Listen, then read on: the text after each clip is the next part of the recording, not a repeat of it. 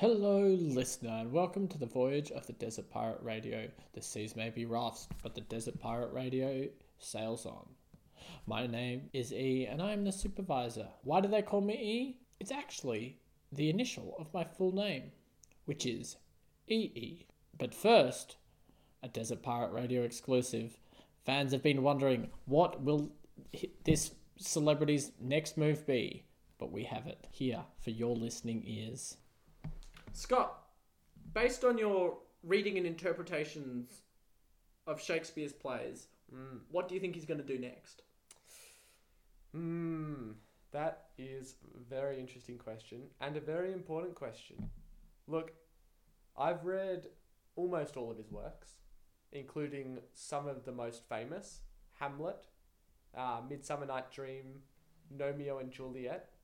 Um, personally, I've actually been really excited by the possibility of more gnomes in Shakespeare's work. The Shakespeare reverse. Mm, Is that the official name? I, I, I believe so. I believe Mm-hmm. so. Um, I'm not sure if he if he condones it or not, but Yep. was- um, yeah. Look, Romeo and Juliet was simply fantastic. It was breathtaking. It blew me away, and it was just revolutionary Hmm. for his time. Um, what what an absolute stunner of an idea, and it completely original. Um, I'm I, I personally see him branching into um, revamping some of his previous plays with gnomes. A Okay. Midsummer Night Dream. Um, personally, I, I I'm really excited for that. Ooh. Um, do you have any?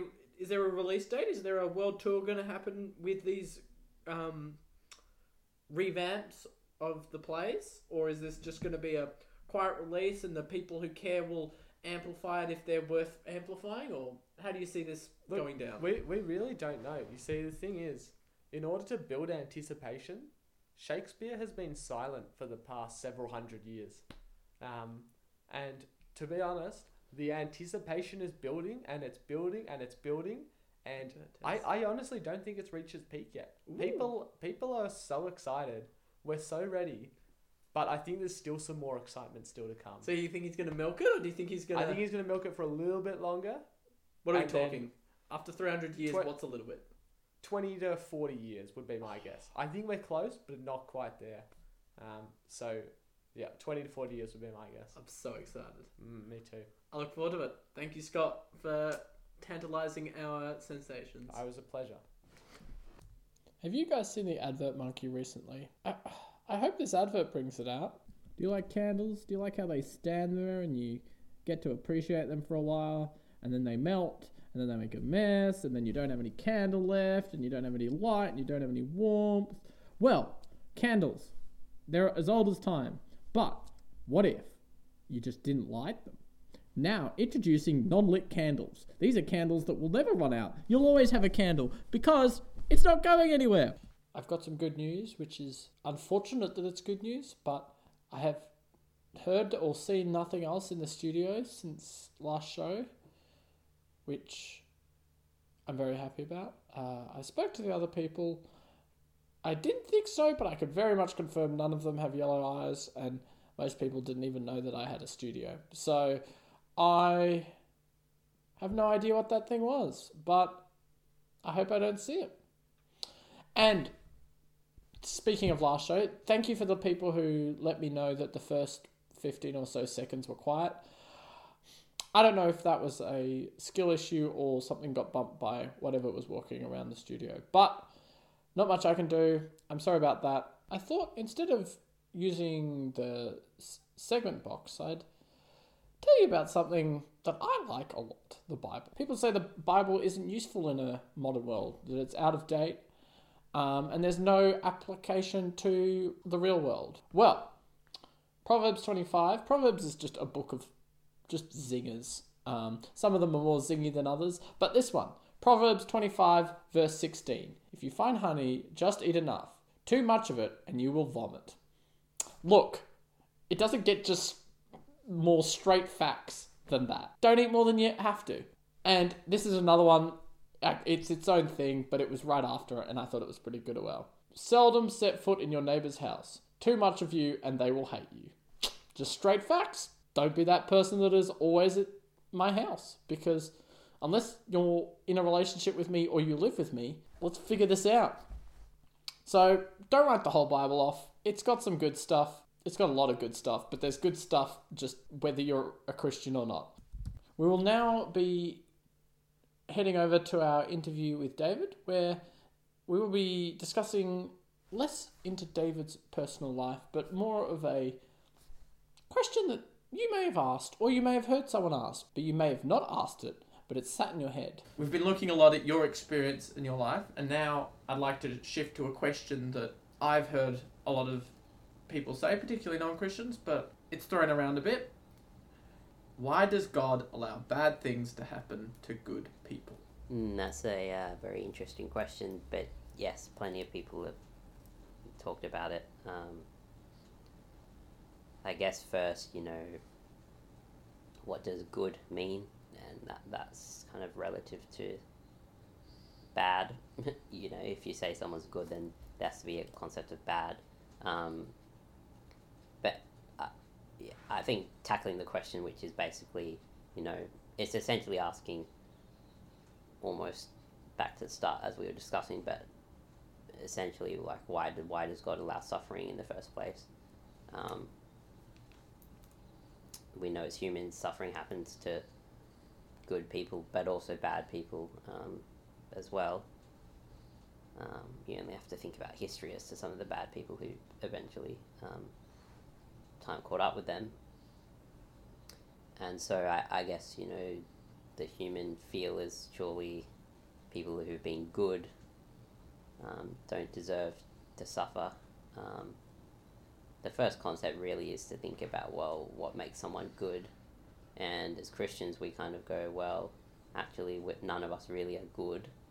Um, the human heart is at times not a very nice thing, and some of our natural inclinations, well, generally our natural inclinations tend to be thinking about ourselves first, and people might say that they're good or think of someone as good, but um, the you know as Christians we say that the Bible teaches that we're all actually naturally um, sinful, and um, I don't know if many people would say if they thought about it, oh yes, I've you know I've never lied, I've never tried to do something for my own gain, etc. I would say there's no one in the world who's um, not had times where they've been trying to put themselves first or put others down or various other things that are not good things. And I think also as Christians, we'd say, relative to God's goodness, no one is good. Um, God, if God was next to us, we would realize actually how not good we are. Um, so, so the first thing I would, you know, I'd also question a bit is, well, what do you mean by a good person? Um, because who is there who has lived, um, apart from Jesus, who who is there who has lived a perfectly good life?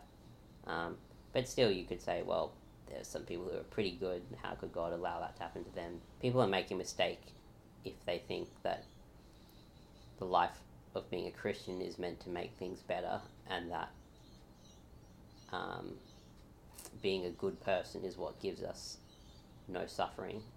Um, the Bible is quite clear that um, being a Christian doesn't mean there's not going to be suffering and trials in life, but more that in those sufferings, God is with us and, and a comfort, and you end up being able to say a bit like me, you know, at the end of the day, I don't even fear death, and for me, it's not even a bad thing that um, that that um, that that bad a bad thing can happen to me, um, and so as Christians we can find joy and peace even in the midst of things going wrong. Is is um, the way I'd see it, because people might be thinking, well, then what's the point of being Christian? Well, you know, you can actually get through suffering without it being that bad, and I think our society kind of lives in a society where we adore comfort and we completely steer clear of thinking about being uncomfortable. And that's quite a thing of the West. Other countries, such as the East, would have a much different way of looking at life Mm. um, in terms of suffering. And I think the West has led to a, a world where we're very uncomfortable with the idea of any uncomfort. And so then that leads us into thinking, well, how on earth, you know, it's not right that we should be uncomfortable at all and that God should intervene. And so I, I would say that um, the, the question about why God allows bad things to happen to good people is just slightly a misguided question, and that the God that people are wanting is a God that they're making up in their mind and then rejecting, and they're not actually rejecting a Christian God, they're rejecting a God that they've portrayed as what they want him to do, or her to do, or they to do, um, however you conceive of God. Um, and the re- reality is, you know, at some point we'll have to come to terms with, well, what if there is a God and whoever they are, it's not what I wanted them to be. Um, we as we're, we're humans, and if there is a God, not let's just say not even the Christian God, but um, just a God in general, even at, at a base level, you could think, well, if there's a God, why why should that God pay attention to us or even care about our sufferings? Or why should that God even think, oh, there's a good human, they don't deserve to feel pain or whatever. I'm going to reward them and reach the. They can reach their Zen or whatever. Mm. Um, and so I think people need.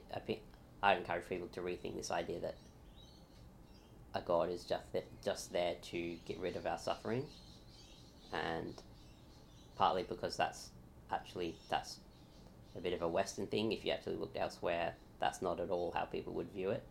So it's not like this is a universal, necessarily universal way that Christian that people look at it. Mm. Um, but also, then the assumption that all suffering should go just because a God exists. As Christians, though, we still do believe that God will bring um, an end to suffering. So, in some ways, the question is answered is well, going back to that concept of the fallen world, God gave humanity a chance to um, be with them, and they rejected Him. And one of those consequences, you know, it's just a fact is that without God being around, there's sickness and disease. And so, and that sickness and disease falls on people who are good, on bad, whatever. Um, there's no, um, it's just arbitrary and random how, how it happens. Mm. Whereas that world that people do seek and cry out and say, well, why hasn't it happened is, well, as Christians, we say that actually is coming. Um, and that, that that's what eternity will be. So that's another way to think about it is actually, well, um, that question won't be a question anymore because at some point God will do exactly what you're asking, which is putting an end to suffering. So that's also another way of looking at it. I guess getting back to the question is how does God allow bad things to happen to good people? Well, firstly, just because God exists, as Christians, we understand that it's not like you believe in God and suddenly no no suffering happens to you. In fact, um, the Bible essentially says to assume that you know bad things will happen with you, but um, the point is that God is with you in your suffering. I think it's a bit of a mistake to assume that um, because a God exists, it should necessarily say, "Oh, I'm going to put an end to human suffering because um, they're they're a good person, so to speak."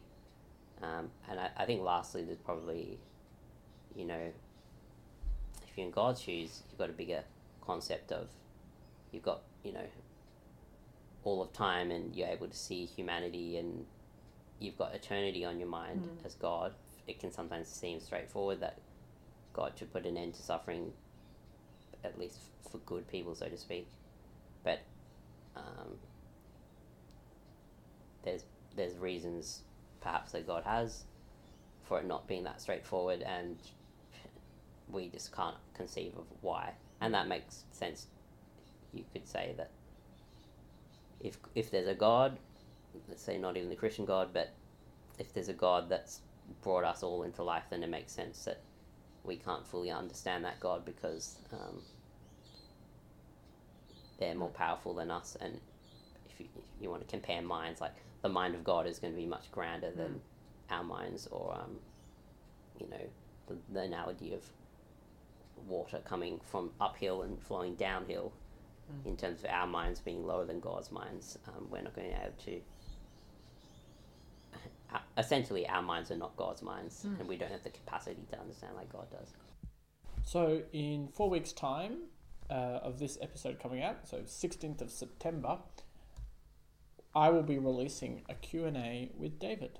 Uh, we've got a few questions. Most of them are mine because David is cool. But if you would like to ask David some questions, write in. Um, we are trying something new. There's a link, app.wooclap.com slash DPRAE. Or if you can go to our podcast, why not give it a follow? It's on most podcast apps, and the link will be right at the top for your ease of clicking and typing in. You can like comments if you don't want to write uh, like questions that you like or write your own. Oh, I'm hearing something come in. Let me just check. Yes, I've just been informed by the big man upstairs. Not God. He, the message says, if you can hear what I am saying right now, you are legible, even recommended to write into the show. So, follow that link in the podcast description, and I'd love to hear your questions either for David or about anything else that has come up in the show. Speaking of questions, question of the day. Question of the day, question of the show. I guess the show has been released on a day. How have the hard things in your life shaped who you are now? And you might still be going through the hard things, but how have other hard things or how have you changed from the start of the hard things? Either way, how have the hard things in your life shaped who you are now? Um, you're welcome to write your answer to that question in the link, but that's up to you. Um, I also want to say thank you so much for listening to the show. I've just heard bits and pieces from people, and I'm really grateful for all the feedback. Thank you very much.